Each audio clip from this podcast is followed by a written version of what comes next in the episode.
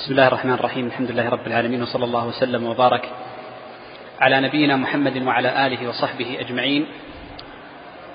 ثم أما بعد فإننا في الدرس الماضي كنا قد بدأنا في الحديث عن زكاة الخارج من الأرض وكان قد بقي لنا حديث سهل رضي الله عنه. وقبل الحديث عن حديث سهل سأذكر مسألة مهمة في مسألة زكاة الخارج من الأرض يتضح بها كثير من المسائل المتعلقة بها.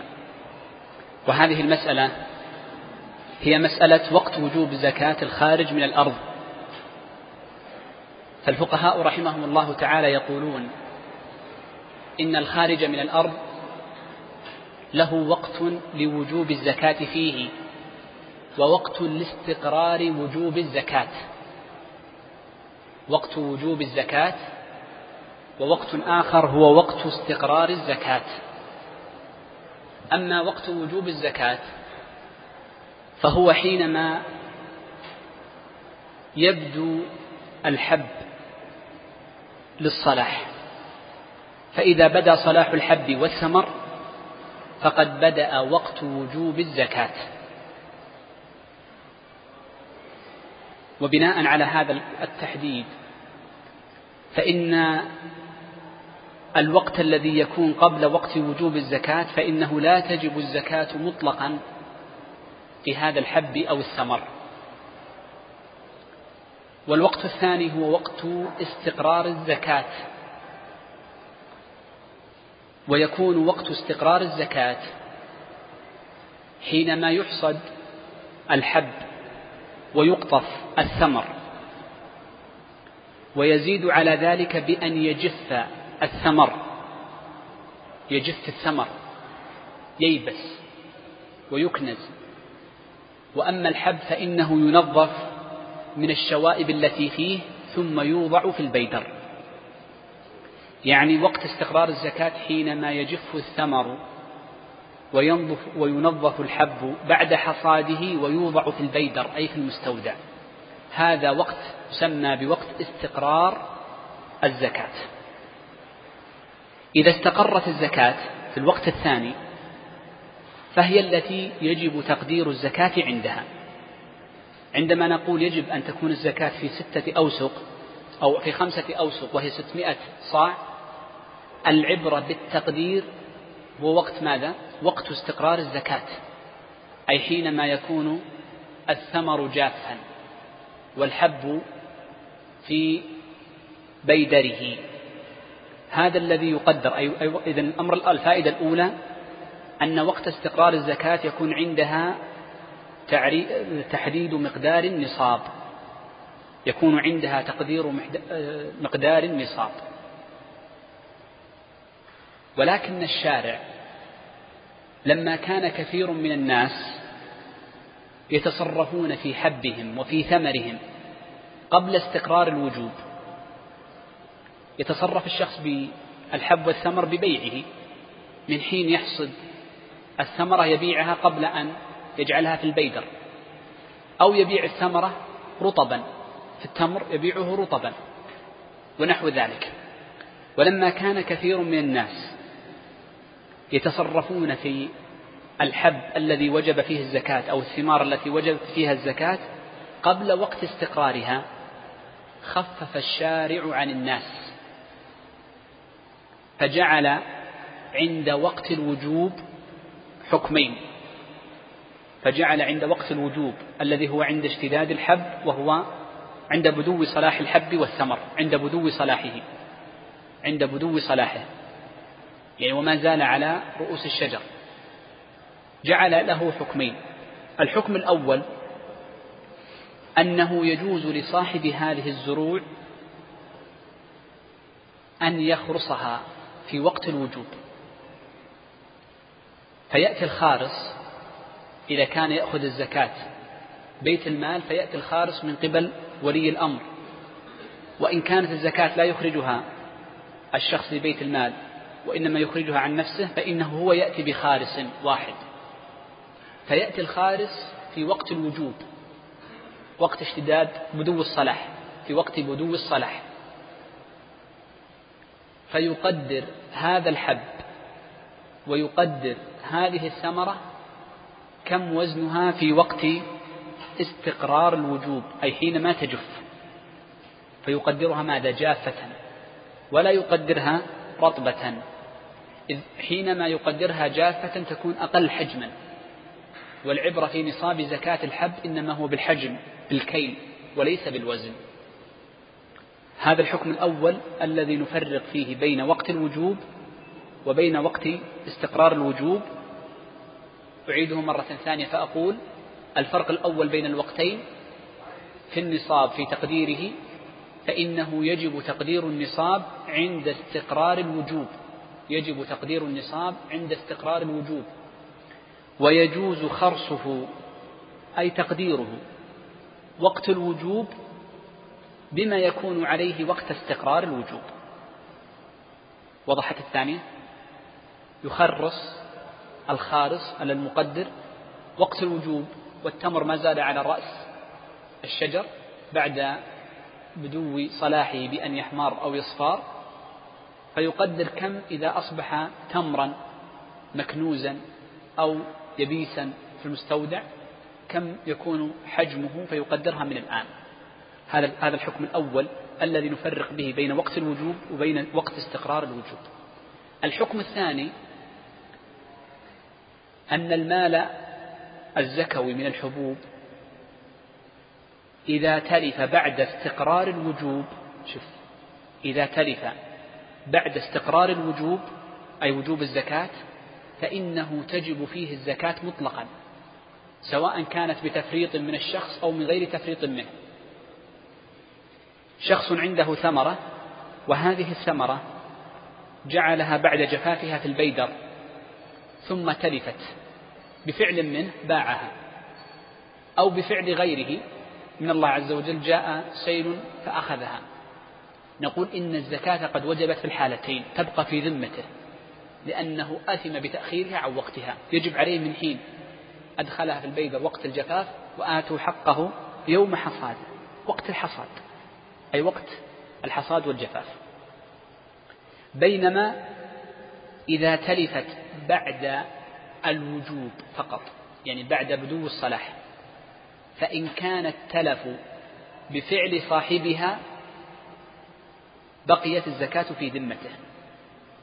فإن كان التلف بفعل صاحبها بقيت الزكاة في ذمته. وإن كان التلف بآفة سماوية سقطت الزكاة. جاء برد فأفسد الحب أو جاء مطر فأفسد الثمرة أو جاء عدو فقطع الشجرة. هنا آفة سماوية ليست بيد الشخص فهنا نقول سقطت الزكاة. بخلاف لو جاء هذا العدو وهذا المطر وهذا البرد بعد استقرار الزكاة فإن الزكاة مستمرة. طيب. انظر سأضرب مثالين الآن. وقل لي هل هذا بفعل الآدمي أم ليس بفعله؟ بعد وجوب الزكاة أي أنه بدأ صلاح الثمر ولم تجف بعد. بعد وجوب الزكاة جاء هذا الشخص فباع الثمرة واشتراها منه شخص آخر ويجوز أنتم تعلمون أنه يجوز بيع الثمرة بعد بدو صلاحها سيأمر معنا فالزكاة تجب على من؟ على القاعدة قبل قليل تجب على من؟ على البائع لماذا؟ نعم لأنها وجبت عليه الزكاة وتلف وفواتها هنا وذهابها عنه بسبب منه هو فبقيت الزكاة في ذمته. المشتري لا يدفع زكاة. المشتري لا يدفع زكاة. لكن لو اشتراها المشتري قبل بدو الصلاح لا يجوز بيع الثمرة قبل بدو الصلاح إلا مع أصلها. جاء المشتري فشرى النخلة بتمرها أو الأرض بالزرع الذي فيها. قبل بدو الصلاح بأسبوع واحد. فالزكاة هنا على من؟ على المشتري. لأنه وقت الوجوب هي ملك له وليست ملكا للبائع. العبرة وقت الوجوب. وقت الوجوب سيأتي معنا متى يكون بدو الصلاح وأن صلاح بعض الشجر صلاح للكل. طيب. من المسائل المتعلقة بنفس هذه المسألة ما جاء في حديث سهل. فقد جاء في حديث سهل بن أبي حثمة قال أمرنا رسول الله صلى الله عليه وسلم إذا خرصتم إذا الخرص يكون متى؟ في وقت وجوب الزكاة. لا بد أن يكون بعد بدو الصلاح بعد بدو الصلاح. فخذوا ودعوا الثلث أي فخذوا المقدار الذي تظنونه وتخرصون به ودعوا الثلث اخصموا الثلث. توقعت أنها تخرج نقول ستة آلاف صاع. أزل الثلث منها. الثلث ألفين فاجعلها أربعة آلاف صاع. فالنبي صلى الله عليه وسلم يقول للخارصين إذا خرصت ألغي الثلث. فإن لم يكن الثلث فإن لم تدعوا الثلث فدعوا الربع. لماذا قال النبي صلى الله عليه وسلم للخارصين هذا الشيء؟ لأنه في القديم في الزمان الأول عندما تكون الشجرة أو الزرع اللي هو الحب بعد بدو صلاحه يمر على هذا الحائط الذي فيه هذه الثمرة أو هذا الحب يمر عابر السبيل فيأخذ منه. واحد. الشخص نفسه يأكل يأكل منه ويعطي منه جاره. ربما أخذ منه الطير شيء والحيطان كانت صغيرة. فالنبي صلى الله عليه وسلم قال إن هذه الأشياء هي من باب التلف التالف من غير فعل الآدمي. ستتلف من غير فعل الآدمي. فأنتم تعلمون أن من دخل حائطا جاز له أن يأكل منه من غير أن يحمل في خبنة ثوبه. لا يخرج معه شيء من هذا الحائط. والحيطان قديما كانت مفتوحة وأعني بالحيطان المزارع الصغيرة. فالنبي صلى الله عليه وسلم اعتبر ما يأكله الشخص في نفسه وما يهديه لجاره وضيفه وقريبه وما يأكله المار وما يأكله الطير من التالف كما لو تلف بآفة سماوية. فقدر النبي صلى الله عليه وسلم ذلك في الزمان الأول في زمانهم حينما كانت الحيطان صغيرة بالربع والثلث من باب أن غالب الظن أنه سيتلف, سيتلف مقدار الثلث أو الربع من هذا الحب أو الزرع قبل أن يستقر الوجود. قبل أن يستقر الوجود. طيب. إذا عرفنا لماذا النبي صلى الله عليه وسلم قال دعوا الثلث أو دعوا الربع. طيب لنقف عند هذه مسألتين. المسألة الأولى في وقتنا هذا أصبحت المزارع ضخمة مشاريع ضخمة جدا بعدد الذي يخرج منها من الحب بأرقام عالية جدا. لا تقدر بآصع قليلة وإنما بأضعاف أضعاف أضعافها بل مئات بل ألوف الأضعاف. فهل نقول إن الخارس في هذه الحالة يحذف الثلث أو الربع؟ لو حدث الثلث والربع فأنت حذفت حقيقة مبالغ ضخمة جدا. أنا أقول الخارس هنا يقدر في ذهنه كم سيتلف عادة. فإن ما يأكله الشخص من في هذه المزارع من العمال وسكانها وما يهدى الآن أصبحت الزراعة عن طريق الآلات. يقل بكثير وخاصة المشاريع الضخمة عن الربع والثلث. فالخارص هنا إنما يقدر أقل من ذلك وإنما يقدر كم مقدار؟ التالف بهذه الأمور فيكون أقل من الثلث. ومما يدلنا على أن الثلث ليس مقصودا أن النبي قال إن لم تدعوا الثلث فدعوا الربع فأنتم قدروا بحسب الحيطان وحسب أعراف الناس. الأمر الثاني أو المسألة الثانية أنه عندما يأتي خارس فيقدر المال بشيء. ثم يأتي صاحب الزرع ولا يتصرف به قبل استقرار الوجوب ما يتصرف به جعله عنده حتى جف الثمر وجعله في البيدر ونظف الحب وأزال ما فيه من من تراب ونحوه. فاكتشف أن الحب الذي عنده أكثر من تقدير الخارس أو اكتشف أنه أقل. فالعبرة بماذا؟ بحساب الخارس أم بحسابك أنت وقت استقرار الوجود؟ لا. لأن الخارس إنما جاز فعله لمن أراد أن يتصرف يريد أن يبيع رطب. أغلب الناس يبيع رطب يقول أغلى من لو بعت تمر. أليس كذلك؟ صح ولا لا؟ فلذلك لكن لو أن الشخص لم يتصرف به ولم يبع الحب إلا حينما استقر الوجوب فنقول هنا الواجب عليك هو الثاني وليس المخ وليس المخروص وليس العدد التقريبي لأنه أصبح عدد رقم قطعي وليس مخر وليس خرصا. طيب.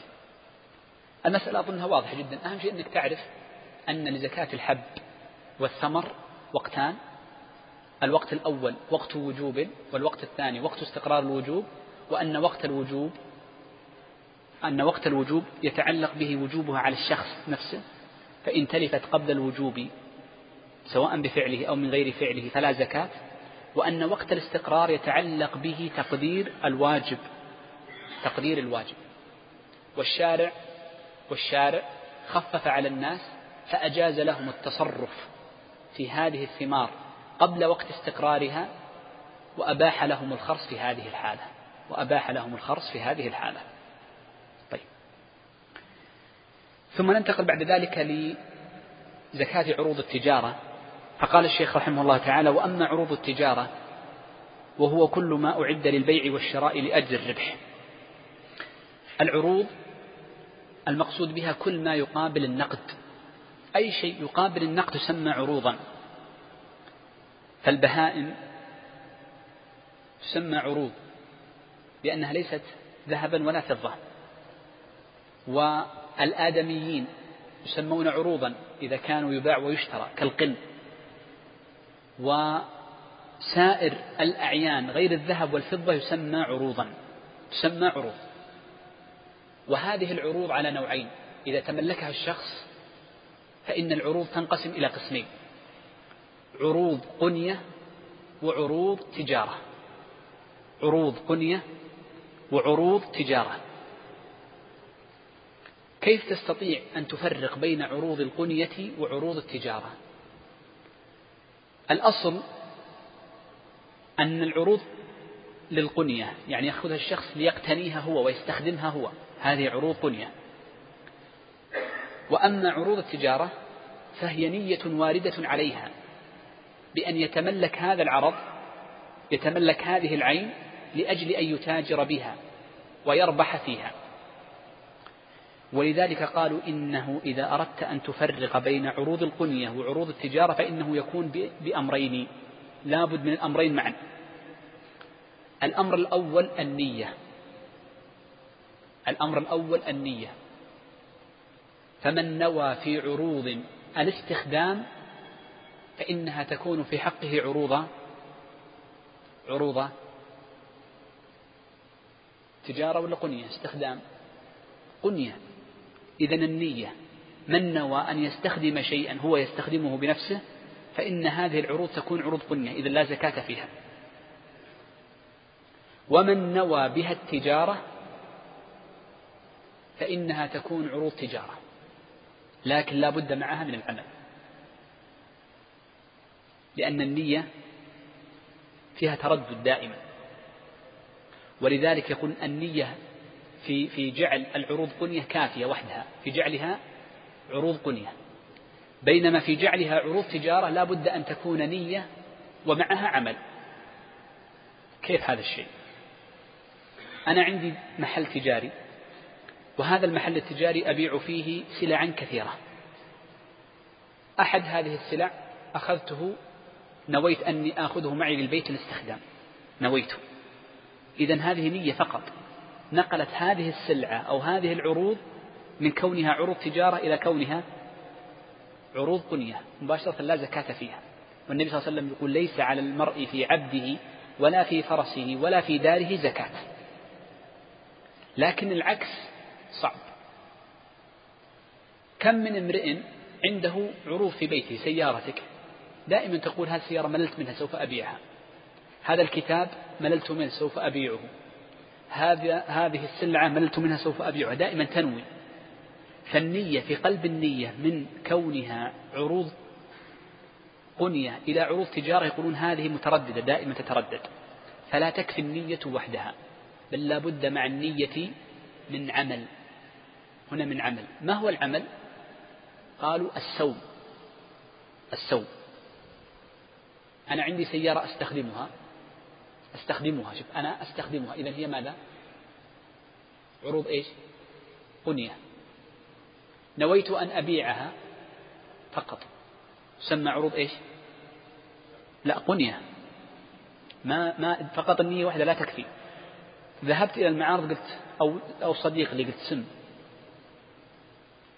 سم هذه السلعة. إذا من حين بدأ السوم يبدأ الحول تنقلب إلى عروض تجارة. لماذا قلنا إن عروض التجارة لا بد فيها من شرطين بينما القنية تكفي فيها النية؟ قلت لكم قبل قليل أن دائما الإنسان يتردد. من حين يخرب عندك شيء في السيارة فماذا خاص سوف أبيع. الإنسان في اليوم يعرض عليه مئة نية. لكن نية القنية واضح أنها جازمة بخلاف التجارة. القنية ليس لها عمل.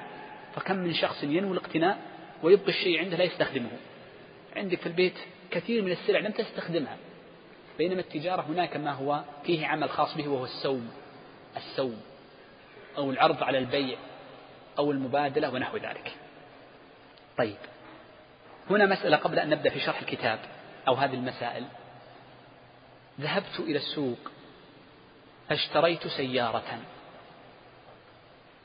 ووقت شراء السيارة كنت ناويا أن هذه السيارة للاستخدام. أو اشتريت قماشا أو ثوبا مو لازم سيارة. هذه السلعة أو العروض. السلعة هي العروض نفس المعنى. عروض قنية أم تجارة؟ أعيد المثال. ذهبت إلى السوق فرأيت ثوبا أو سيارة فاشتريتها لكي أستخدمها. عروض تجارة أم عروض قنية قنية فيها زكاة؟ لا زكاة. طيب شوف المثال الثاني. ذهبت إلى السوق لأشتري سيارة بقصد أني أبيعها بعد فترة أو لأشتري أرضا. ذهبت إلى الأراضي واشتريت أرض. إذا ارتفع سعرها السنة القادمة بعتها. تكون العروض عروض تجارة أم عروض قنية طيب النية أين هي؟ موجودة النية. أين العمل؟ أين العمل؟ الرجل وين راح؟ راح إلى السوق واشترى. الشراء هنا هو عمل التجارة. السوم فيما لو كانت السوم أخف من البيع والشراء. هنا اشتريت. قلت لكم سوم أو عرض على البيع أو شراء. سمى معاوضة محضة. فهنا تصبح عروض تجارة لأن السوم موجود. انتقلت إليك عن طريق ماذا؟ عن طريق إيش؟ الشراء. هذا هذا وأي تجارة أكثر من هذه. إذا بهذه القاعدة التي ذكرت لكم تستطيع أن تفرق بين عروض القنية وعروض التجارة. وكثير من الإخوان يعني يشكل عليه هذه المسألة وخصوصا في العقار وخصوصا في الأسهم. فالعقار مثل ماذا؟ شخص يشتري أرضا يقول لك فيها زكاة ولا ما فيها زكاة؟ تقول له أول سؤال طبعا اشترى من جئتك الأرض؟ اشتريتها خلاص إذا العمل موجود. عندما اشتريتها ماذا كنت تنوي؟ إن قال صاحبنا هذا أنوي بشراء هذه الأرض أني أبيعها بعد فترة؟ نقول له ماذا؟ فيها الزكاة كل سنة. إن قال صاحبنا هذا نويت شراء هذه الأرض ولا أنوي بيعها وإنما أنوي سكنها أو أنوي استغلالها. استغلالها يعني أبني عليها عقارا وأؤجره أو أجعلها مصنعا أو ورشة ونحو ذلك. فهنا لم ينوي بيع عيبها نيته ماذا؟ القنية. فهل فيها زكاة؟ ليس فيها زكاة. طيب. شوف الثالثة. سألنا صاحبنا قال والله متردد. يمكن يمكن. يمكن أبيع ويمكن أبني. فنقول هذه عروض قنية أم عروض تجارة؟ لماذا؟ ليش شيخ أبني نعم. التردد لا عبرة به. بما أن الشخص متردد بين نيتين فكأنه لا نية له. وقلنا الأصل ماذا؟ أول ما بدأت. الأصل أن الشخص القنية أول ما بدأت كلامي قلت الأصل قنية ما دام في تردد بين نيتين فكأنه لا نية. نرجع للأصل والأصل هو القنية الأصل أنها قنية طيب شخص اشترى أسهما في شركة استثمارية لكن أنا قلت الشركات المالية نخرج من كونها شركة مالية. في شركة استثمارية. وجاءك وقال لك هل فيها زكاة أم ليس فيها زكاة؟ اشترى. هذا عمل التجارة. لما اشتريت الأسهم ماذا كانت نيتك؟ والله قال يا أبو يا أبا فلان أو يا شيخ أنا نيتي وقت شراء هذه الأسهم المضاربة بلفظ السوق وليس هذا لفظا شرعيا. المضاربة نوع من أنواع الشركات والفقه. نويت بها المضاربة بمعنى أني أبيع وأشتري. نويت أن أبيع وأشتري. نقول فيها زكاة ولا ما فيها زكاة؟ لأنها عروض قنية. ولا عروض تجارة. استوفت الشرطين العمل اشترى النية موجودة. طيب جاءنا الثاني قال لا أنا اشتريت هذه الأسهم أريد الأرباح التي توزعها الشركة نهاية السنة وهو ما يسمى بالاستثمار نويت أنا بخليها عندي عشرين سنة ما أبغى أبيع. هذه الشركة توزع أرباح سنوية في غير الشركات المالية. نخرج البنوك نخرج شركات التأمين نخرج شركات توظيف الأموال. لأن هذه الشركة المالية لها حكم مستقل. نتكلم عن الشركات الاستثمارية الصناعية وغيرها. ما رأيكم؟ قنية ولا أصبحت هذه الأسهم؟ قنية ولا تجارة؟ ليش؟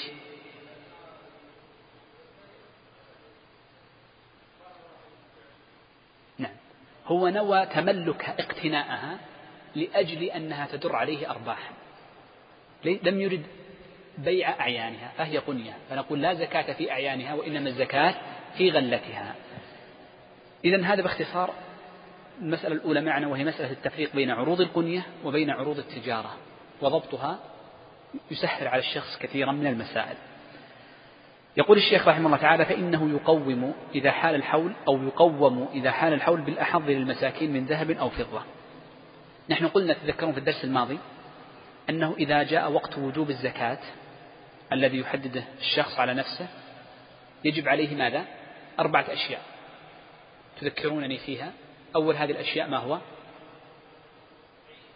عد الأموال الزكوية إذا كان الشخص عنده أشياء تعد كسائمة الأنعام وكالنقدين الأمر الثاني قلنا التقويم وقلنا إن هذا خاص عند الجمهور بعروض التجارة. والشيخ تقي الدين يتوسع فيه فيجيزه في في الزروع ويجيزه في سائمة الأنعام موافقة لقول أصحاب أبي حنيفة وبعض فقهاء المالكية. والعمل على القول الثاني. طيب. التقويم ما هو؟ هو التقويم أن تقوم سعر السلعة في هذا اليوم. فتأتي لعروض التجارة فتقومها بسعر اليوم. بسعر وقت الوجوب عليك. تجب الزكاة عليك في الخامس والعشرين من رجب تقومها بسعر الخامس والعشرين من رجب. طيب من المسائل المتعلقة بالتقييم أو التقويم لغتان صحيحتان نقول لو أن هذا المال كان له أكثر من سعر بمعنى وهذا يعني هذه ربما هذه المسائل حادثة لأن التجارة كبرت الآن ليست كالعهد الأول في عهد الصحابة والتابعين والسلف. لو أن امرأ عنده مستودع كبير جدا وفيه من البضائع الشيء الكثير تعلمون أن البضائع يختلف سعرها. لو بعت هذه البضائع بسعر المفرق ليس سعرها كسعر البيع جملة. صاحب هذا المستودع نقول له تقومها هل هو بسعر الجملة أم بسعر المفرق؟ نقول تقومها بسعر الجملة. وإن كنت تبيع البضائع مفرقة. وإن كنت تبيعها. إذا فتأتي فتقول قيمة هذه البضائع اليوم كم؟ بسعر الجملة هو هكذا. ولا يلزم بالتقويم وهذه مشكلة محاسبية كبيرة جدا عند التجار أن كثيرا من التجار يقوم سلعه شوف يقوم سلعه بسعر الشراء. وهذا غير صحيح. وإنما يجب أن تقوم بسعرها في وقت الوجوب. أنا أبيع هذه المياه عندي مصنع أو لا أقول مصنع أنا تاجر. مصنع له حكم آخر. أنا تاجر في المياه. دخلت علي هذه القنينة قنينة الماء بريال واحد وأبيعها مفرقة بثلاثة ريالات. ولو بعتها جملة فإنها تباع بريالين. اشتريتها بريال وأبيعها جملة بريالين ومفرقة بثلاثة ريالات. التقويم يكون بماذا؟ بسعر الجملة بيع جملة وهو الريالين. وأما سعر الشراء فإنه غير معتبر باتفاق أهل العلم. وما يعرف أن أحدا من أهل العلم أجازه. نسب نسب بعض المعاصرين لأبي يوسف صاحب أبي حنيفة أنه قال يكون التقويم بسعر الشراء وهذا قول غير صحيح. بل هو بسعر وقت الوجوب وقت الوجوب أي عند تمام الحول. ولذلك يشكل على كثير من المحاسبين هذه المشكلة ولكن الإنسان قدر استطاعته يقومه بسعر يومها. طيب سم؟ أحيانا يكون العكس شيخ. يعني قد تكون دخلت عليك بريالين وسعرها اليوم بريال. كسدت فتبي فتقدرها بالسعر الأقل. لا أنا اشتريتها بريالين فكسدت البضاعة. لو بعتها جملة تباع نصف ريال. اشتريتها بريالين وعند تمام الحول وقت وجوب زكاتي؟ 25 رجب أصبحت سعر أصبح سعرها كم؟ نصف ريال. تبيعها بنصف ريال جملة. فهي إذا كسدت من صالحك وإذا ارتفع سعرها تكون ليست من صالحك لأن ستزيد عليك الزكاة. بالضبط أحسنت. طيب. إذا تكلمنا عن تقدير التقويم قلنا ما معناه؟ هو تقدير العروض بسعر الدراهم. الأمر الثاني أن التقويم يكون وقت الوجوب. الأمر الثالث أن التقويم لا يكون بسعر قيمتها وقت الشراء ولا ببيعها مفرقة وإنما بيعها جملة وإنما بيعها جملة. الأراضي نفس الشيء. إذا كانت عندك أرض تريد أن تخرج زكاتها كيف تقومها؟ ما تقول كم تسوى كم تسوى قد تكون أرض مثلا تسوى خمسين ألف يعني كم؟ قيمته خمسين ألف. لكن لا يوجد زبون أو شاري يشتريها بهذا السعر. لو عرضتها بهذا السعر ربما تجد خمس سنوات لا تشترى. ولكن قل أنا أريد بيعها بكم تباع؟ فسعر السوق شيء وكم تعادل شيء آخر. فقد يكون السيولة في السوق قليلة في بعض المواسم. فلا يوجد شار لها بالسعر الذي ترغب أو الذي تستحقه هذه السلعة. فلذلك تقدرها بسعر السوق فتقول تذهب لمكتب عقار فتقول له هذه الأرض أريد أبيعها الآن كم؟ أبا أنا بايع بايع كم؟ فيقول لك السعر الذي السوق في الغالب أنه يشتري. لا تقول له السم فإن السم قد يكون أقل أو أكثر بأمر مخالف. طيب. يقول الشيخ بالأحظ للمساكين من ذهب أو فضة ما المراد بالأحظ؟ أي في تقدير النصاب. بالأحظ أي بتقدير النصاب. نحن قلنا إن زكاة ال... إن نصاب الفضة كم؟ مئتا درهم. يعني خمسمائة وخمسة وتسعين جرام فضة. ونصاب الذهب نقول ويعادل من ريالات كم؟ تقريبا نقول تقريبا باعتبار من جرام ريال يعادل 600 ريال. ونصاب الذهب عشرون دينارا وتعادل تقريبا خمسة وثمانين جراما من الذهب. وجرام الذهب الآن فوق المئة ريال. فيكون النصاب كم؟ ثمانية آلاف وخمسمائة. فلو أنا عندي بضاعة فقدرتها فكان تقديرها فكان تقديرها ألفين ريال. فلو قدرنا النصاب بالذهب فيها زكاة ولا ما فيها زكاة؟ ما أنتم معي. فيها زكاة ولا ما فيها زكاة؟ لماذا؟ ثمانية آلاف وخمسمائة تقريبا. آه، هي أكثر الآن أكثر من 100 ريال جرام. ولو قدرناها بالفضة جعلنا النصاب بالفضة ففيها الزكاة. فهنا ننظر ما هو الأحظ؟ الأحظ هو الفضة. في زمان الفضة هي الأرخص. ربما في زمان آخر تكون الفضة أغلى. وكانت في بعض الأزمنة يعني المئة درهم تكون أكثر من عشرين دينار. لأن غالب الناس في بعض الأزمنة يتعاملون بالفضة يكون الطلب عليها أكثر. في بعض الأزمنة فيكون سعرها أغلى. فهذا معنى قولهم بالأحظ أي في تقدير النصاب. في تقدير النصاب. طيب. هذا واحد. والأحظ أيضا باعتبار ما يخرج به. طبعا الأحظ ليس ذهبا ولا فضة هذا الزمان وإنما الريالات. أصبح شيئا آخر. طيب. يقول الشيخ ويجب فيه ربع العشر بإجماع أهل العلم أن عروض التجارة والنقدين يجب فيهما ربع العشر. يجب فيهما ربع العشر. يعني واحد على أربعين. لما تقوم الأموال الزكوية التي عندك الأسهم وجدت أن قيمة الأسهم مثلا أربعين ألف قسمها قسمة أربعين هو ربع العشر فتكون زكاته أربعين ألف ريال. طيب. يقول الشيخ ومن كان له دين ومال لا يرجى لا يرجو وجوده كالذي على مماطل أو معسر لا وفاء له فلا زكاة فيه. هذه المسألة تتعلق بمن له زكاة على غيره. من له زكاة على غيره. وكنا قد تكلمنا قبل لما تذكرون قبل درس, درس قبل الماضي عندما تكلمنا عن شرط استقرار الملك. قلنا إن عدم استقرار الملك يكون في صور ومنها إذا كان الشخص ماذا؟ له دين على غيره له دين على غيره. وقلنا إن الصحيح وهو اختيار الشيخ تقي الدين وهو الذي تعضده الأدلة ولا شك أن من كان له دين على غيره أن من كان له دين على غيره فإن هذه الديون على نوعين. إن كانت على مليء باذل ففيها الزكاة. يزكيها من؟ الدائن. نحن نتكلم عن الزكاة بالنسبة للدائن. وأما المدين سأتكلم عنه بعد قليل. الدائن الذي يقرض غيره. إذا كان من أقرضته مليئا باذلا مليئا أي عنده مال يقابل المليء المعسر. الباذل أي مستطيع أن يعطيك يقابل الباذل المماطل الجاحد. كلاهما يقابل ماذا؟ الباذل. إذا كان الدين لك على مليء باذل ففيه الزكاة. وإن لم يكن مليئا أي معسرا أو لم يكن باذلا بأن كان مماطلا أو جاحدا مماطل يتهرب منك. جاحد ما عندك ما ما تطلب مني شيء بيني وبينك المحاكم.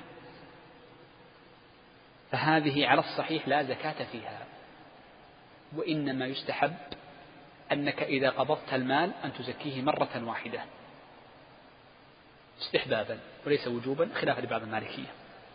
وبناء على ذلك فإنه إذا جاء يوم زكاتك يوم زكاتك طبعا نخرج سائمة الأنعام لأن حسابها سهل ونخرج زكاة الخارج من الأرض فإن حسابه أيضا سهل.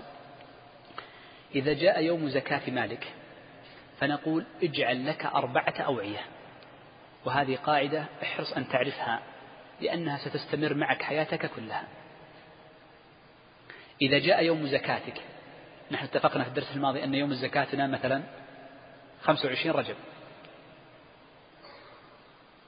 معي شيء طيب. إذا جاء يوم زكاتك فاجعل لك أربعة أوعية.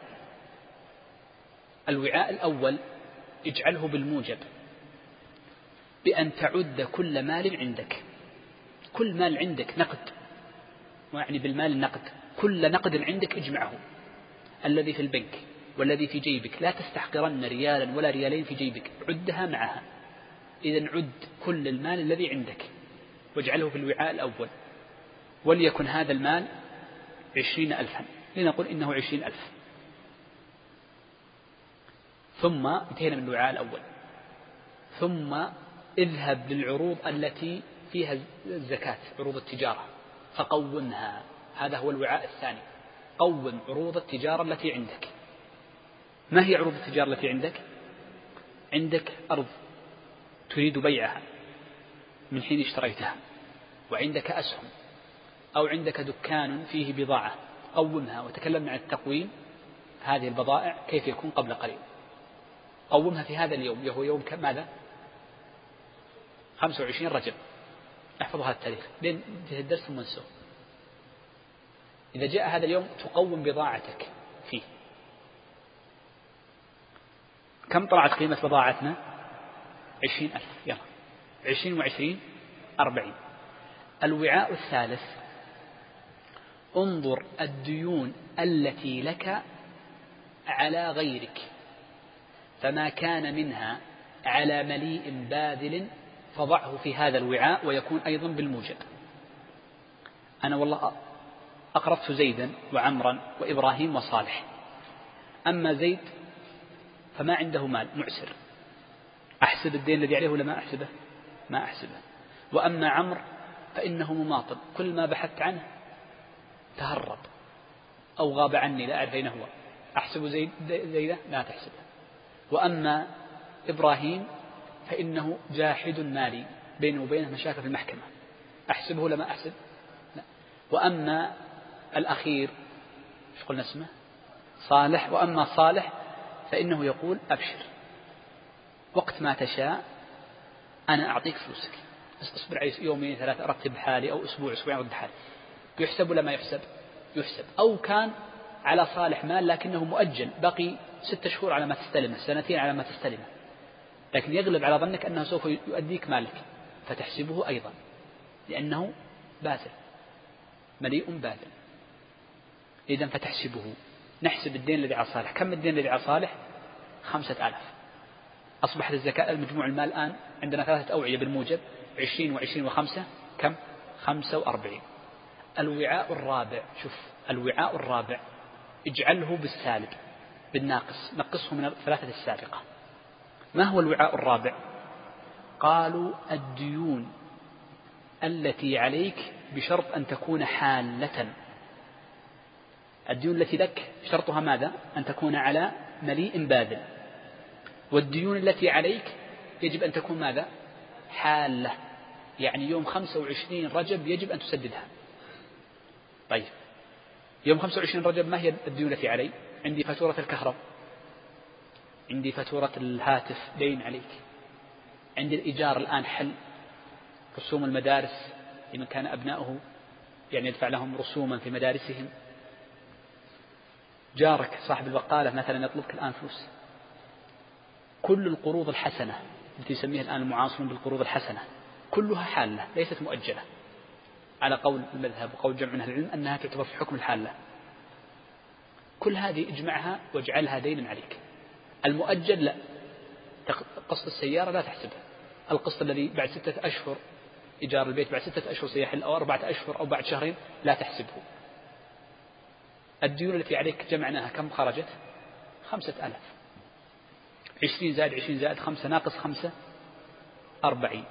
كم ربع العشر منها؟ قلنا تقسم على كم؟ على أربعين تكون زكاتك ألف ريال. وانتهينا الزكاة بهذه الطريقة. يقول ميمون بن مهران أحد التابعين أو تابع التابعين من كبار طبقة تابع التابعين يقول إذا وجبت الزكاة إذا جاء يوم زكاة أحدكم فليعد ماله وليقوم عروضه ولينظر ما له من دين على غيره ثم ليخصم منه ما حل من دينه ثم يخرج زكاة ماله. هذه القاعدة وانتهت. هي هي. هذه قاعدة ميمون بن مهران أحد التابعين أو تابع التابعين. وهذه رواها أبو عبيد القاسم بن سلام في كتاب الأموال بإسناد جيد. عنه طيب. يقول الشيخ رحمه الله تعالى خلى في نهاية الدرس لما بقي إلا عشر دقائق أو أقل. طيب. يقول الشيخ نعم. ويجب الإخراج من وسط المال إذا لا تخرج المال الأعلى ولا من أدنى وإنما من وسط المال وهذا يظهر في الحبوب ويظهر في البهيمة الأنعام ونحو ذلك. وأما النقدين فهي واحدة. قال ولا يجزئ من الأدون ما تجزئ أن تعطي من الحب الرديء. أو تعطي من التمر السيء. الشخص عنده أنواع تمر فيخرج الزكاة من الرديء ويترك الطيب وإنما يأخذ من الوسط. ولا يلزم الخيار إلا أن يشاء ربها. الخيار ليس من, من الاختيار وإنما من الأخير والأطيب. ولا يلزم الشخص يعني ما يلزم الساعي أن يأخذ الأخير إلا أن يشاء ربها أي صاحبها. مالك المال؟ بطيب نفس منه يبذل الأخير. يقول وفي حديث أبي هريرة مرفوعا وفي الركاز الخمس متفق عليه. المراد بالركاز قالوا هو ما يكون في باطن الأرض من دفن الجاهلية. ودفن الجاهلية بكسر الدال هو ما كان من مدفونهم بأن يكون عليه يعني علامة أنه من فعل الجاهلية. وفي حكم الركاز المعادن التي تكون في الأرض فيحفر الشخص فيجد معدنا فلا بد أن يخرج خمسه لبيت مال المسلمين. لأن الركاز مصرفه ليس مصرفه مصرف الزكاة وإنما مصرفه مصرف الفيء. فيكون في مصرف الفيء في بيت مال المسلمين ومصرفه معروف في محله. يذكر الفقهاء مصرف الفيء أي في أي باب. تذكرون؟ الفيء يذكر في أي باب؟ في الجهاد أحسنت. يذكر في باب الجهاد ما يذكر في باب الزكاة. وإنما ذكر الفقهاء الركاز في باب الزكاة باعتبار أنه من الخارج من الأرض من الخارج من الأرض. فلذلك يجب إخراج يعني الزكاة التي فيه أو الخمس الذي منه وقت إخراجه. نعم. يقول الشيخ رحمه, رحمه الله تعالى في آخر الوقت باب زكاة الفطر. ثم ذكر حديث ابن عمر رضي الله عنهما قال فرض رسول الله صلى الله عليه وسلم زكاة الفطر صاعا من تمر أو صاعا من شعير على العبد والحر والذكر والأنثى والصغير والكبير من المسلمين وأمر بها أن تؤدى قبل خروج الناس إلى الصلاة متفق عليه. من ميزات هذا الكتاب حقيقة أن النصوص الشرعية والأحاديث فيه ذكرت لكم في بداية شرحه أنها أكثر من 300 فتعادل أكثر من ثلثي الكتاب كلها نصوص شرعية من الكتاب والسنة. وهذه ميزة في حفظ هذا الكتاب أنك تحفظ أحاديث. ولذلك ربما بعض الأحاديث أبواب كاملة حديث مثل ما مر معنا في زكاة سائمة الأنعام فقد ذكر فيها حديث أبي بكر الصديق رضي الله عنه. هذا الحديث هو أصل في باب زكاة الفطر وهو حديث ابن عمر. يقول النبي يقول ابن عمر رضي الله عنه فرض رسول الله صلى الله عليه وسلم. هذه فرض لأهل العلم في معناها قولان. وكل واحد من هذين القولين ينبني عليه خلاف كبير. فالصحيح من قول أهل العلم أن قول ابن عمر رضي الله عنه فرض علينا النبي صلى الله عليه وسلم أو فرض النبي صلى الله عليه وسلم زكاة الفطر أي أوجب أوجب زكاة الفطر. وبناء على ذلك فإنه لا يجوز إخراج زكاة الفطر إلا مما نص عليه في الحديث. مما نص عليه في الحديث. أو مما يلحق به مما اتحد معه في العلة كما سيأتي. ويدلنا على ذلك أن ابن عمر نفسه كان يقول وأما أنا فلا أخرجها إلا تمرا كما كنت أخرجها في عهد النبي صلى الله عليه وسلم ومثله قال أبو سعيد وحديثه قال فرض. ومن أهل العلم من قال قدر فرض هنا بمعنى قدر. فهي واجبة في غير هذا الحديث وإنما جيء بهذا الحديث لبيان مقدارها وأن تقديرها كان باجتهاد من النبي صلى الله عليه وسلم.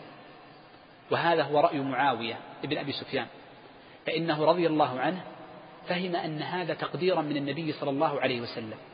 فقال إنه لما جاءت الحنطة هذه السويداء قال أرى أن مدين من هذه أي من الحنطة تعادل صاعا. الصاع أربعة أمدد.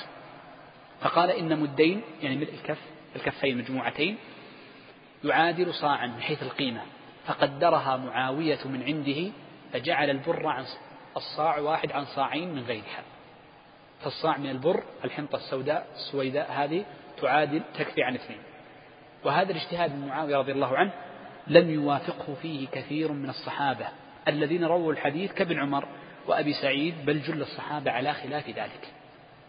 وبناء على ذلك إذا فهمنا أن معنى فرض أي, أي معناها أوجب من هذه الأمور فإن إخراج زكاة الفطر من غير الطعام لا يجزئ لا يجزئ. وأنت إذا نظرت في المعنى الشرعي ناهيك عن النصوص في المعنى الشرعي من إيجاب زكاة الفطر طعاما لوجدته حكمة لوجدت له حكمة عظيمة. إذ أسعد يوم للمرء في سنته كلها هو يوم العيد. يظهر المرء, المرء فيه الفرح والسرور ويلبس أحسن ثيابه وينشغل فيه بما يفرحه. لذلك كل الناس يظهرون الفرح في جميع البلدان في جميع جميع الأديان. يوم العيد يفرحون. فإذا كانت الزكاة واجبة عليك ليلة العيد ما تخرجها ليلة العيد كما سيأتي بعد قليل. وليست زكاة فقط بل زكاة طعام. أن تعلم أن أشد الناس حاجة هم المحتاجون إلى الطعام. فإنك في ليلة العيد سوف تدور تبحث تطرق الباب الأول ستجد أنه ليس محتاجا لطعام لكنه محتاج لكسوة. الثاني ليس محتاجا لطعام ولإنما محتاج لإيجار بيت. الثالث عليه دين. كل هؤلاء أقل حاجة من الذي يحتاج إلى طعام.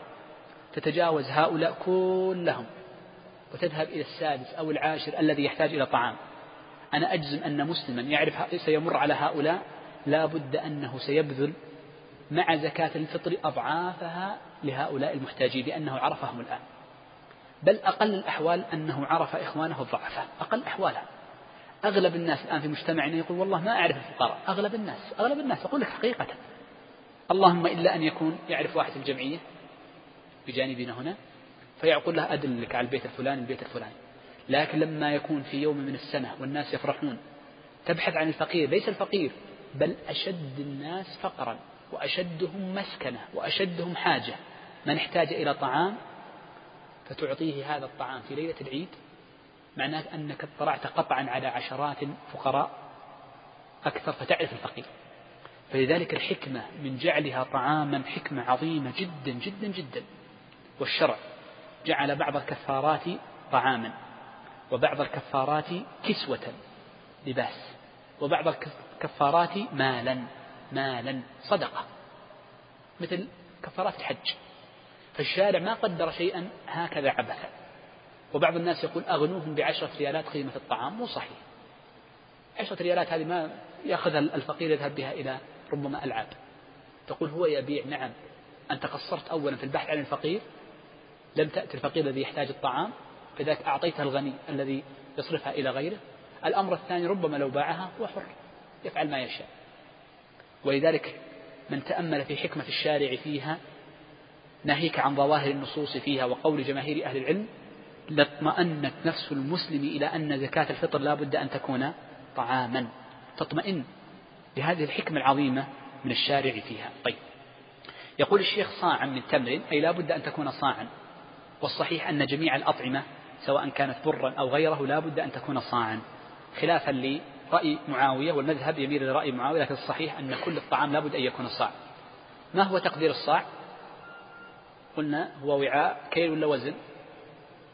كيل ولا وزن؟ كيل. كيف تقدره؟ ائت بقدر واسكب فيه ثلاث لترات ماء ثم اجعل خط. هذا الخط هو الصاع ائت بأرز أو بر أو تمر إلى أن يصل لهذا الخط انتهينا. هذا صاع نبوي. طبعا في زيادة بعد هو أقل من ثلاثة يسير لكن جعل ثلاثة باب الاحتياط والأكمل. هذا صاع نبوي. وبذلك تخرج صاعا تخرج صاعا. طيب. آه ذكر هنا في حديث ابن عمر نوعين وفي حديث أبي سعيد ذكر ستة. ما هي أفضل هذه الست أو سيمر سيذكرها الشيخ بعد قليل. نعم. قال وتجب لنفسه ولمن تلزمه مؤنته. يجب على الشخص أن يخرج الزكاة الفطر عن نفسه وهي واجبة. هي واجبة على كل مسلم أن يخرجها عن نفسه. وعلى من لزمته مؤنته. من الذي تلزمه مؤنته؟ أولا يجب على المرء أن ينفق على زوجته ولو كانت غنية.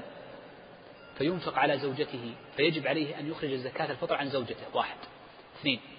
يجب على المرء أن ينفق على أبنائه ولو كانوا أغنياء الذين يعني صغار. فهنا يجب عليه أيضا أن يخرج زكاته. يجب على المرء أن ينفق على عبده الذي يملكه فيجب عليه أن يخرج الزكاة عنه. إذا وجبت النفقة للأقارب على المرء. وجبت النفقة للأقارب على المرء. متى تجب النفقة للأقارب على المرء؟ بأحد أمرين.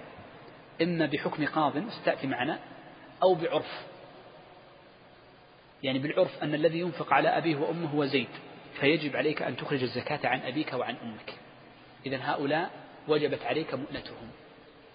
الأمر الخامس من تطوع المسلم بإطعامه ومؤنته شهر رمضان كاملا فتلزمه أيضا زكاة الفطر عنه.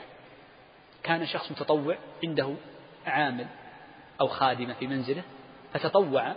هذا أجير لا يلزمك أن تطعمه. لكن تطوعت بإطعامه شهر رمضان كاملا فيلزمك أن تخرج عنه زكاة الفطر. الإلزام ليس لأنه خادم عندك وإنما لأنك تطوعت بالنفقة عليه شهرا كاملا. الجنين في بطن أمه. هل تلزمك مؤنته؟ لا مؤنة له. لا مؤنة له. ولذلك ليس واجب وإنما هو سنة لفعل عثمان رضي الله عنه. طيب. قال إذا كان ذلك أي الطعام زكاة الفطر فاضلا عن قوت يومه وليلته.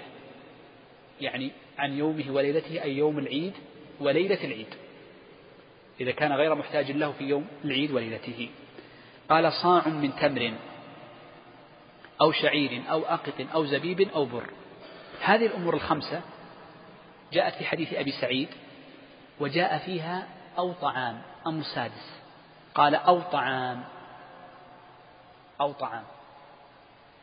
كلمة أو طعام من أهل العلم من حمل الطعام على البر فقال إنها خمسة فقط في حديث أبي سعيد.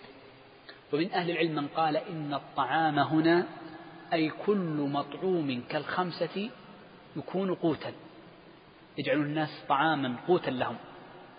فيدل عليه كلمة أبي سعيد أو طعام مرفوع للنبي صلى الله عليه وسلم صاعا من طعام. وعلى ذلك فكل شيء مطعوم يجعل قوتا للناس كالأرز كالذرة كالدخن أو كالدخن. فهذه كلها يجوز إخراج الزكاة منها. ما هو الأفضل من هذه الأنواع؟ الأفضل عند الفقهاء هو التمر لفعل النبي صلى الله عليه وسلم. وأما الشيخ رحمه الله تعالى فرجح أن الأفضل في الإخراج ما كان أصلح للفقير أصلح للفقير. بعض الناس لو أعطيته بر ربما لا يأكل البر يحتاج إلى ذرة أو أرز ونحو ذلك. فانظر ما هو الأصلح ما هو الأصلح ما هو الأصلح. طيب. قال ولا يحل تأخيرها عن يوم العيد. زكاة الفطر لها أوقات. الوقت الأول الوقت الأول وقت جواز إخراجها. وقت جواز إخراجها. ثم وقت وجوب إخراجها. ثم وقت كراهة إخراجها. ثم وقت يحرم إخراجها فيه من غير عذر. لكن يبقى في الذمة. إذا أصبحت عندنا كم الأوقات؟ أربعة. نبدأ بالوقت الأول بهذا الترتيب وهو وقت يجوز الإخراج فيه. يقول ابن عمر رضي الله عنه عن الصحابة رضوان الله عليهم في حياة النبي صلى الله عليه وسلم كانوا يعطونها قبل العيد بيوم أو يومين. فيجوز تقديم زكاة الفطر قبل العيد بيوم أو يومين. لماذا قال ابن عمر يوم أو يومين أو هذه للتخيير أو للاختلاف الحال. الصحيح أنها لاختلاف الحال. فإن كان الشهر تاما فيجوز تقديمها كم؟ يومين. وإن كان الشهر ناقصا فيجوز تقديمها ماذا؟ يوما واحدا. وبناء على ذلك فيبدأ وقت الجواز متى؟ من غياب شمس يوم إيش؟ يوم 28 لأنه إن كان الشهر تاما يبقى معك ليلة 29 ويومها وثلاثين ويومها. فيكون يومي. وإن كان ناقصا يبقى معك ليلة واحدة. من أخرج زكاة الفطر قبل غياب شمس يوم 28 تعتبر ماذا؟ صدقة من الصدقات. أخرج ثانية نقول أخرج ثانية. طيب. هذا وقت الجواز. وقت الوجوب يجب في يوم العيد لقول النبي صلى الله عليه وسلم لقول النبي صلى الله عليه وسلم آه، آه، آه، عن لمن فضل عنه في يومه وليلته أي يوم العيد وليلته. فدل على أنها تخرج في يوم العيد. تجب بطلوع الشمس بطلوع فجر يوم العيد. بطلوع فجر يوم العيد. إذا وقت الوجوب يبدأ من طلوع فجر يوم العيد لأنها متعلقة ب اسم زكاة إيش؟ الفطر يوم العيد متعلقة بيوم العيد. فوقت الوجوب يبدأ بطلوع فجر يوم العيد. الأمر الثالث قلنا ماذا؟ وقت الكراهة. قلنا إن الزكاة هذه متعلقة بإيش؟ بيوم العيد. فيجوز أن تخرجها قبل الصلاة ويجوز أن تخرجها بعد الصلاة لكن إلى غروب شمس يوم العيد. فيجوز لك أن تؤخرها إلى بعد إلى بعد صلاة العيد ولكن يكره ذلك. لأن النبي صلى الله عليه وسلم أمر بإخراجها قبل الصلاة فهو السنة أن تخرج قبل الصلاة.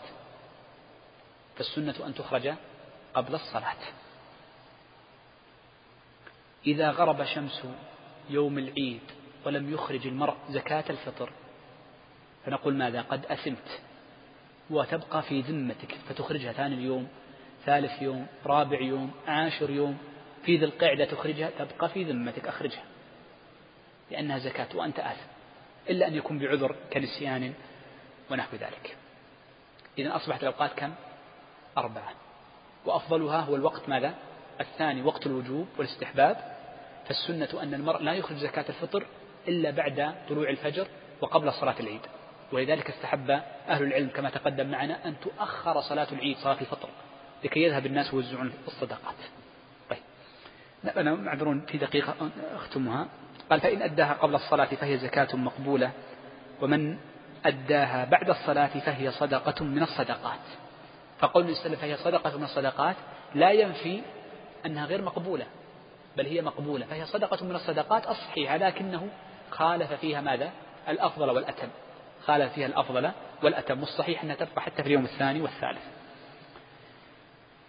نعم ثم ذكر الشيخ رحمه الله تعالى حديث السبعة الذين يظلهم الله في ظله يوم لا ظل إلا ظله وذكر منهم ورجل تصدق بصدقة فأخفاها حتى لا تعلم شماله ما تنفق يمينه.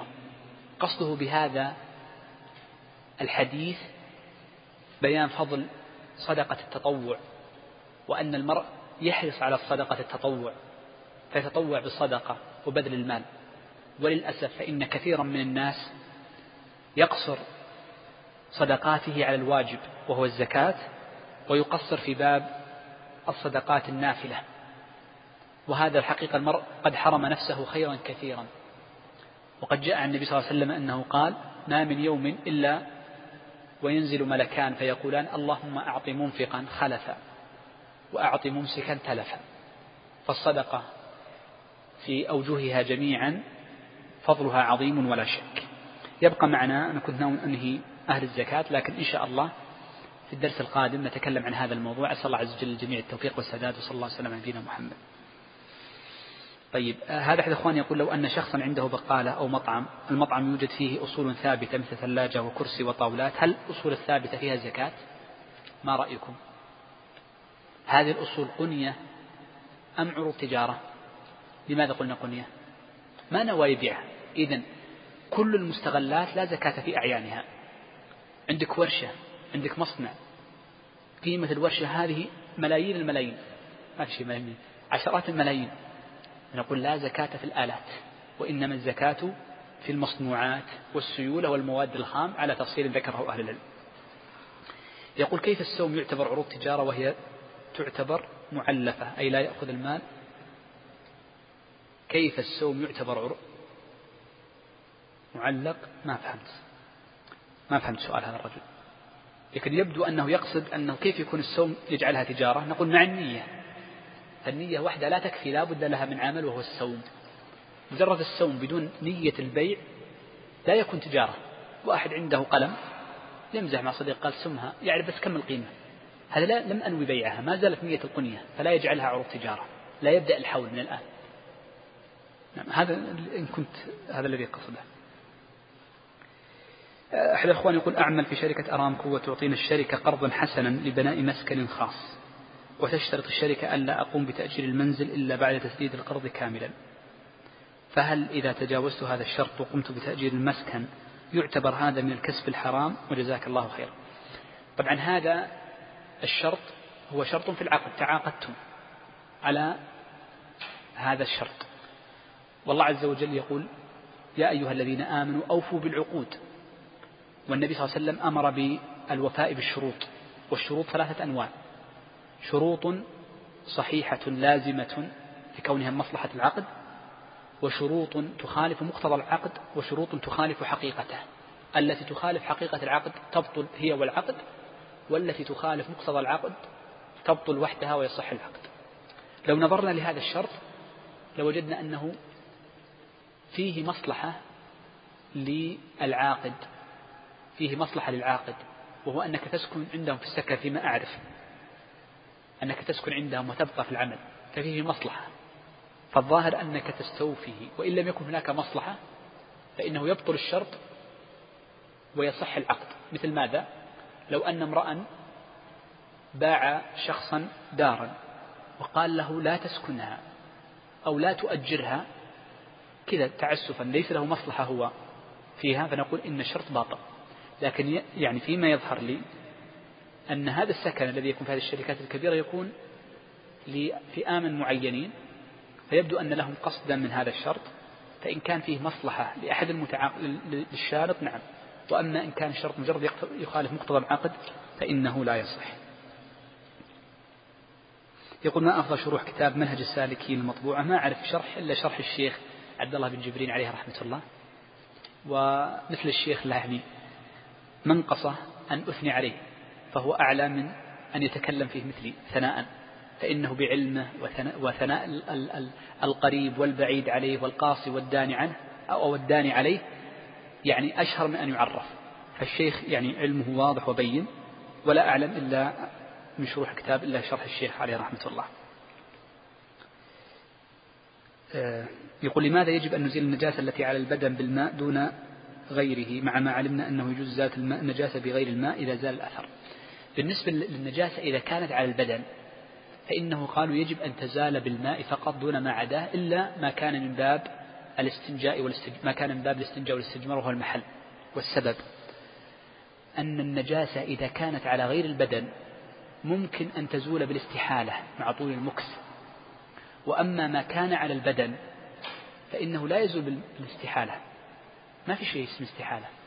فلو لا يمكن أن تجلس فترة طويلة من غير أن تغسل يديك. هذا واحد. ثانيا المسلم مأمور أنه يكون متنظف دائما. هل سيبقى يبقي النجاسة معه هذه الفترة الطويلة كلها؟ فلذلك هنا نقول إنها لا تزال إلا بالماء لأجل الاستعجال في إزالتها. وأما الاستحالة فإنها تمكث وقتا طويلا حتى تزول. هذا يقول عورة المرأة عند محارمها ومن رأي في من يقول إن عورتها من السرة إلى الركبة هذا جاوبت عنه قبل أظن ولكن أعيدها مرة أخرى.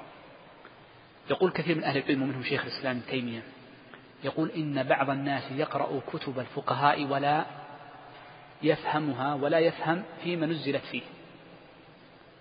وكم من امرئ فهم شيئا ولم ينزله صح حقيقة.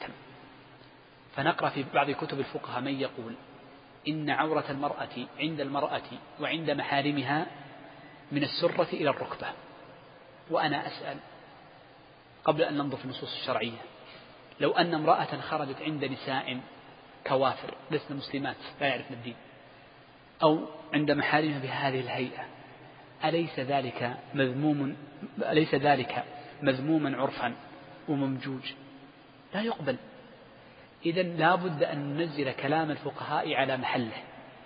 الفقهاء يقولون إن للمرأة عورتين عند محارمها وعند الرجال وعند النساء كما أن للرجل عورتين.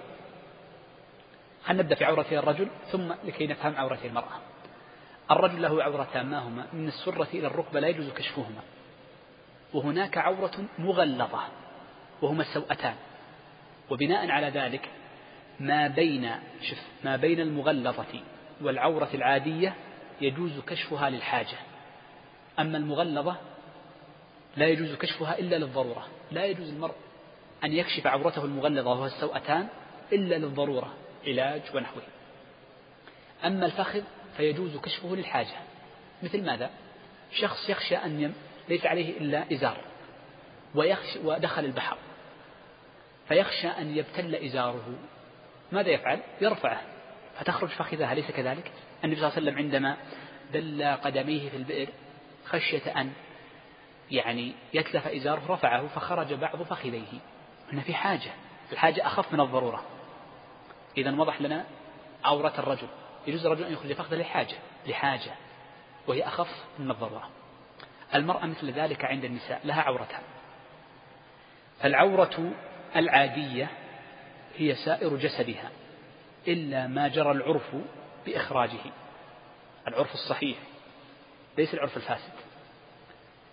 فيجوز للمرأة عند محارمها أن تخرج رأسها وشعرها ورقبتها وأول منحرها ويداها وذراعاها وقدماها ونحو ذلك. ونحو ذلك. لا تخرج. من غير كراهة. ومن غير حاجة. تتجمل ما في مشكلة. وأما المغلظة التي لا يجوز كشفها إلا عند الضرورة لعلاج أو ولادة ونحوها فهي من السرة إلى الركبة أكثر. الرجل ماذا؟ السوأتان والمرأة من السرة إلى الركبة. طيب ما بين هاتين العورتين يجوز كشفها للحاجة؟ مثل ماذا؟ نبدأ بالساقين. عندما تعجن المرأة قديما يعجن بأقدامهن. عندما تعجن المرأة ستخرج ساقاها. إذا يجوز لأنها حاجة تعجن. تبغى ترقى مثلا على سلم ستخرج ساقاها. يجوز. لحاجة هذه حاجة الرقي حاجة لكن ليست ضرورة. طيب. عندما ترضع وليدها لو قلنا لها أن لا يجوز أن تخرج صدرها في حرج خاصة عند النساء. فلذلك نقول عندما ترضع هنا للحاجة جاز لها أن تخرج. ولكن لا شك أن تمام الستر أولى. ولكن ربما خرج شيء. فلذلك نقول هنا للحاجة. فقول الفقهاء إنه من العورة من السرة إلى الركبة نقول ماذا؟ العورة ماذا؟ المغلظة. المغلظة. واضح المسألة؟ طيب. عشان الوقت أخذنا طيب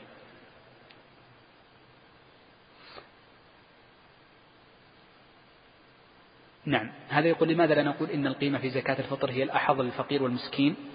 ونستدل بحديث معاذ عندما بعثه النبي صلى الله عليه وسلم وأخذ منهم الثياب بدل بهيمة الأنعام والحبوب والثمار. عندما قال والحلى فإنها أحظ لأصحاب النبي صلى الله عليه وسلم. هذا في زكاة. زكاة العروض. وعروض وعروض التجارة. بإجماع أهل العلم يجوز تقويمها. وإنما الخلاف بينهم. هل يجوز تقويم عروض التجارة بعروض مثلها أم لا بد أن تكون من النقدين؟ هذا الذي فيه خلاف. والصحيح أن عروض التجارة يجوز تقويمها بعروض. شخص عنده عروض تجارة نقول يبيع مثلا كتب. الفقراء لا يحتاجون كتب لكن قال سأخرج زكاتي عروضا. سأخرجها مثلا نقول بطاطين بطانيات. نقول يجوز. لأن الناس في حاجة لهذه الملابس. فهي هنا أصلا هي أصلها مقوم. بخلاف زكاة الفطر فإنها غير مقومة. نعم. يقول على التاجر من أول السؤال. يقول إخراج زكاة الفطر بالأرز مثلا يشتري بأربعين ريال مثلا ويذهب الفقير فيبيع بثلاثين ريال نفس الكلام الأول آه. يقول بعض المحاسبين إنه يجوز في التقويم الزكاة بعد الشراء ثم فرق السعر سوف يدخل في الأرباح ما فهمت. لعله يعيد كتابة السؤال مرة أخرى. هذا أحد أخواني يسأل عن إيجار منتهي بالتمليك هل هو جائز؟ نعم الصحيح أنه جائز لأن إيجار منتهي بالتمليك عندنا في المملكة هنا يقلب إلى عقد آخر وهو عقد البيع مع رهن السلعة. نعم هذا العقد أصله الموجود في القانون المدني الفرنسي ليس شرعيا وليس صحيحا لأنه لا يوجد في الشرع عقدان متناقضان أحدهما بيع وإجارة معا. إذ الإجارة تمليك للمنفعة والبيع تمليك للأعيان فهما عقدان متناقضان. وكذلك البيع مع وعد الويع البيع مع وعد التملك عقدان متناقضان فإن هذا عقد عقد لازم وهو البيع والهبة عقد جائز عقد تبرع. فلا يلتزم فلا يكون عقد يجمع تبرع ومعاوضة معا. ولكن نقول إنه يجوز عندنا لماذا؟ لأن كل العقود عقود إيجار متى بالتمليك تقلب في المحاكم إلى عقود أخرى. وهو العقد البيع مع رهن, السلعة المباعة.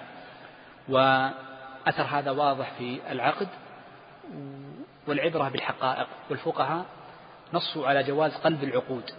ودليل ذلك ما جاء عن عمر رضي الله عنه حينما آه، أعطى أبو موسى الأشعري رضي الله عنه ابني عمر مالا ليتجروا به. فلما قدموا به أخذه عمر فقيل لعمر اجعله قراضا فقلبه إلى قراض بعدما كان قرضا فدل ذلك على أن قلب العقود وتصحيحها بالمعاني معتبر شرعا. يقول أحد الأخوان ما حكم القيام أثناء السلام مع العلم أن ذلك متعارف عليه في بعض المناطق؟ القيام في أجل من أجل السلام جائز لأن النبي صلى الله عليه وسلم لما جاء معاذ رضي الله سعد بن معاذ قال النبي صلى الله عليه وسلم الأنصار قوموا إلى سيدكم قوموا إلى سيدكم. وأما الحديث الذي جاء فالنبي صلى الله عليه وسلم قال من أحب أن يتمثل له الناس قياما فليتبوى مقعده من النار فإنه متجه لأمرين الأمر الأول متجه لمن يحب أن يقوم له الناس ولم يتجه لمن يقوم لمن يقوم. فمن أحب أن يقوم له الناس فليعلم أن في نفسه كبرا وأن في نفسه نوع استعظام لها فيجب عليه أن يراجع نفسه. ويجب عليه أن يكبت كبرها وأن يحرص على أن تتواضع وأن ينزلها منزلتها. فلذلك يحرص المسلم على أن يربي نفسه على أنه سواء قام له الناس أو لم يقوموا سواء. هذا واحد. الأمر الثاني أن هذا الحديث محمول على أنه يقومون على رأسه كما يفعل الأعاجم لأن جاء في بعض الروايات كما تفعل الأعاجم. فإن الأعاجم يكون رجل جالس والباقون على رأسه واقفين. فهذا يحمل عليه الحديث. وبذلك تجتمع الأحاديث في هذه المسألة. وفاطمة عندما جاءت النبي صلى الله عليه وسلم قام لها وتلقاها مما يدل على أن القيام جائز ولكن إن عرفت أن أخاك يعني آه، لا يكون في نفسه ضغينة فالأفضل لك أن تبقى جالسا مراعاة للخلاف في المسألة. وأما إن عرفت أنه يكون في نفس الشيء فقم له وبين له أن هذا ليس يعني آه، سنة القيام وإنما هو جائز. نعم رجل يملك أرضا زراعية ولكن النية هي أن يبيعها أرض مساكن. فهل عليه زكاة؟ إذا كان يستغلها الآن بالزراعة فمعناه أنه قد استغلها فلا زكاة فيها. وأما إن كان جعلها بورا ناو بيعها من حين الشراء ففيها الزكاة. يزكيها كل سنة. وإذا لم تتوفر عنده السيولة كما يقول هنا فإنها تبقى في ذمته إلى حين بيعها. تكلمنا عن هذا نعم آه، أسأل الله عز وجل الجميع التوفيق والسداد وصلى الله وسلم على نبينا محمد.